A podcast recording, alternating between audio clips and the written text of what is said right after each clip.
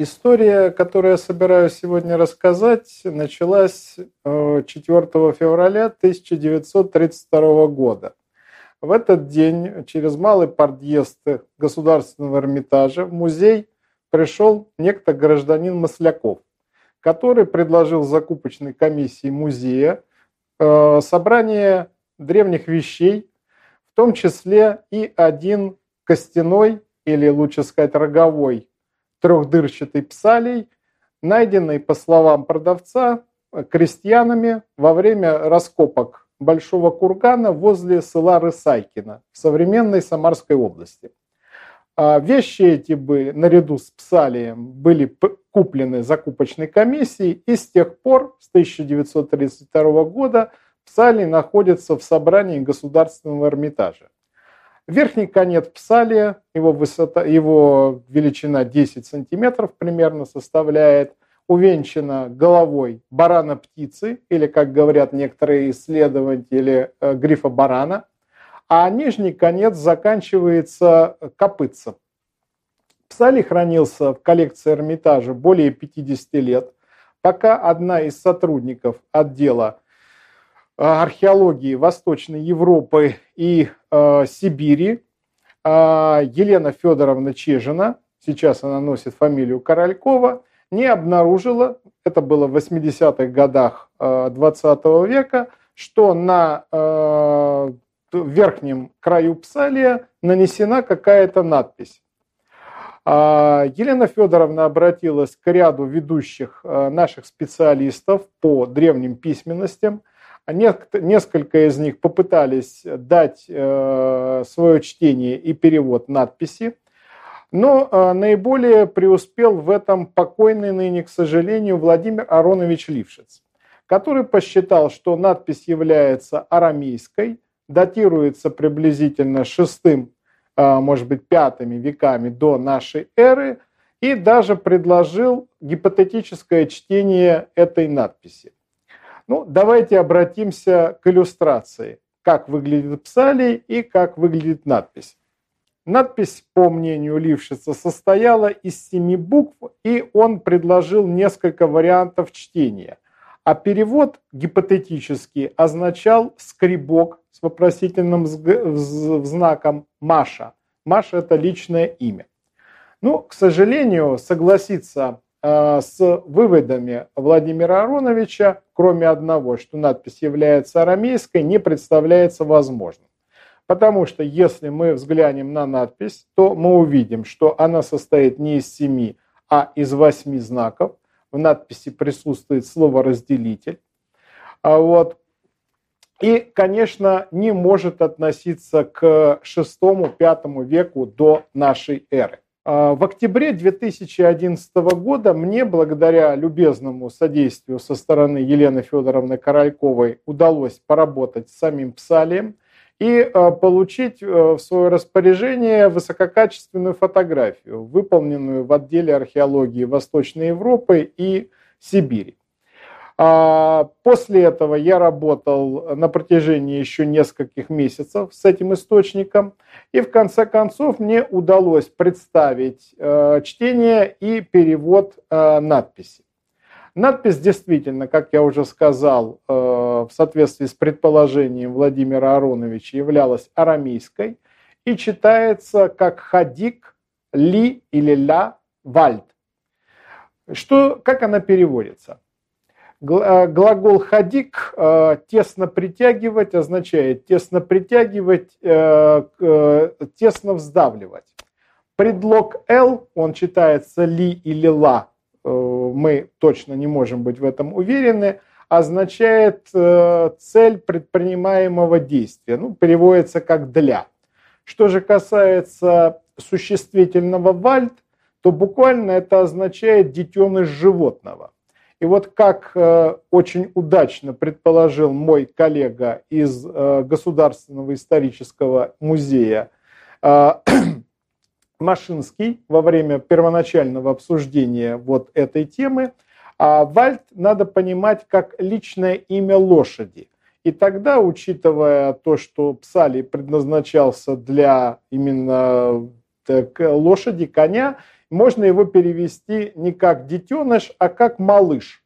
Ну, разумеется, трудно предполагать, чтобы псалий, который является раннескифским, это совершенно безусловно, вряд ли бы лошадь носила арамейское имя.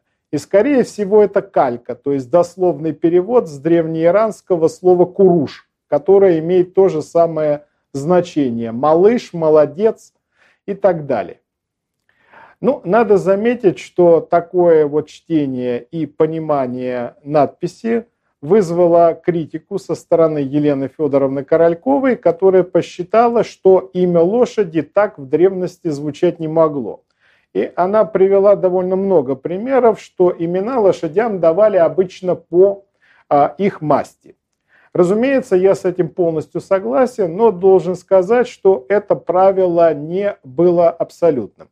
Ну, если мы, например, обратимся к имени одного из коней Ахилла, великого древнегреческого героя, это имя написано на аттическом камфаре, то есть первой половины VI века до нашей эры, то мы там прочитаем, что лошадь Ахилла звали Хайтос, то есть, что буквально на русском означает «косматый, длинногривый». Ну и, наконец, совершенно хрестоматийный пример. Имя лошади Александра Македонского – Букефал, то есть «бычьеголовый». И вот на этом коне с таким, скажем, непоэтическим прямо именем великий завоеватель проделал путь от Дуная до Инда. То есть оснований для того, чтобы сомневаться, что скифского коня могли звать, ну, в переводе на русский, малыш, в общем-то, никаких нет. Теперь обратимся снова к фотографии надписи для того, чтобы понять, к какому времени она относится. Причем я должен напомнить слушателям, зрителям, что надпись на арамейском языке читается и пишется справа налево. Если мы пройдемся справа налево, то мы увидим, что первая буква в надписи – это буква «Хе». И, соответственно, эта форма, представленная в надписи на Рысайкинском псалии, появляется впервые в конце VIII века до нашей эры. Наиболее близкая аналогия с надписью из Рысайкина обнаруживается на одной табличке, глиняной табличке из Месопотамии февраля-марта 680 года до нашей эры. Курсивный ков в арамейской графике, начиная с последней четверти XVIII века, имеет несколько форм, и наиболее близкая форма к рысайкинской находится на табличке из Ниневии, которая датируется 680-670 годами. Ну и курсивный вав, аналогичный рысайкинскому, появляется уже в середине VIII века. Очень интересна форма словоразделителя, который напоминает косой короткий штрих. Дело в том, что арамейская эпиграфика знает две формы словоразделителя в виде короткого косого штриха и простой точки. Так вот, форма словоразделителя в виде штриха используется на надписях конца IX и VIII веков до нашей эры. А вот с VII века до нашей эры начинает безраздельно господствовать форма словоразделителя в виде точки. Теперь ко второму слову перейдем. Ламет в рысайкинской надписи, он дважды встречается, соответственно, и в различных начертаниях. У первого ламеда нижняя часть ствола буквы загибается вправо, а у второго, во втором слове, вертикальная гаста соединяется с горизонтальной под прямым углом. Вот такие сочетания двух разных форм ламеда в одной надписи известны в арамейской эпиграфике как раз VIII века до нашей эры. Вот. И, наконец, ключевую роль в определении времени создания рысайкинской надписи принадлежит форме буквы «Д» – «далит». Нужно заметить, что в арамейской эпиграфике буква «Д» «далит» известна в двух формах. Первая форма представляет из себя простой треугольник, а во второй форме правая боковая грань этого треугольника продолжается ниже габаритов буквы и представляет из себя ножку, длина которой может достаточно сильно варьировать.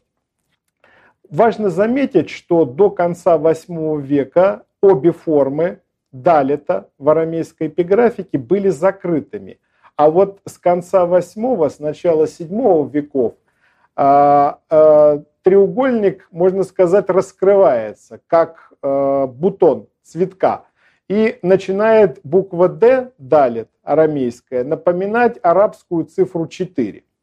И именно такая форма является господствующей для VII и последующих веков до нашей эры. Однако, если мы снова обратимся к надписи на Рысайкинском псалии и внимательно посмотрим на фотографию и на прорисовку, то мы увидим, что далит рысайкинской надписи не похож ни на одну из выше перечисленных мною форм. Дело в том, что у далита в рысайкинской надписи левая боковая грань продолжается вверх за габариты буквы. Арамейской эпиграфике такое написание далита абсолютно не свойственно, но оно широко применяется в древнеизраильской, древнеиудейской графике. И возникает вопрос, почему в арамейской по своему характеру, по языку надписи буква «Д», «далит» написана на древнеиудейский манер. Прежде всего, можно, конечно, вспомнить о скифском походе в Палестину, о котором пишет древнегреческий историк Геродот.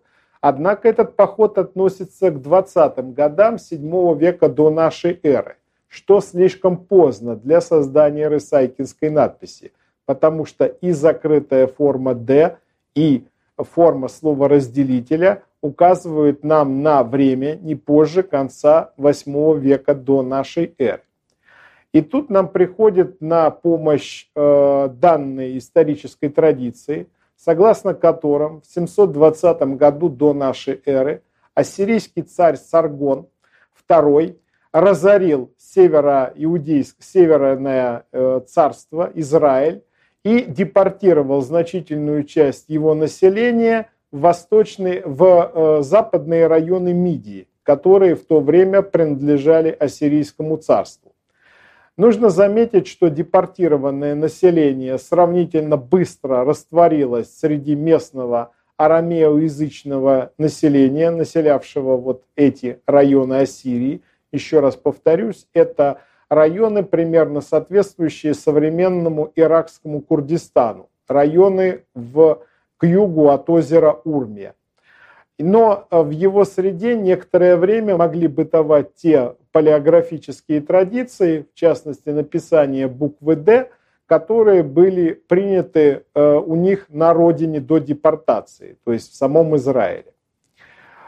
Таким образом, надпись на Рысайкинском псалии по палеографическим данным не могла быть выполнена позднее с самого конца VIII века до нашей эры и является таким образом самой древней надписью из когда-либо обнаруженных на территории России. Какие выводы можно сделать из рысайкинской надписи и из самой находки рысайкинского псалия? Вывод первый. До недавнего времени самые ранние ассирийские свидетельства о нашествии скифов на Ближний Восток датировались приблизительно 677-676 годами до нашей эры. Рысайкинская надпись примерно на 30 лет старше этих свидетельств. То есть рысайкинская надпись подтверждает нам правоту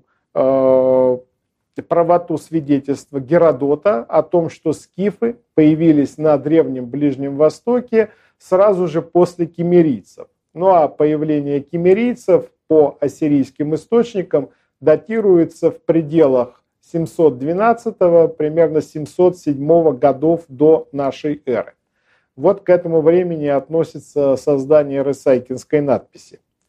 Мы можем определить район, где была выполнена надпись, то есть это западные районы Мидии или государства Манна, как я уже сказал, находившиеся к югу от озера Урмия. Ну, второй вывод, он важен, собственно, для скифской истории, для ранней даже скифской истории. Присутствие скифов на Ближнем Востоке в конце VIII века до нашей эры с неизбежностью предполагает, что на Северном Кавказе они появились не позже середины второй половины VIII века до нашей эры. Это очень важный репер в раннескифской хронологии, которая до сих пор еще крайне запутана.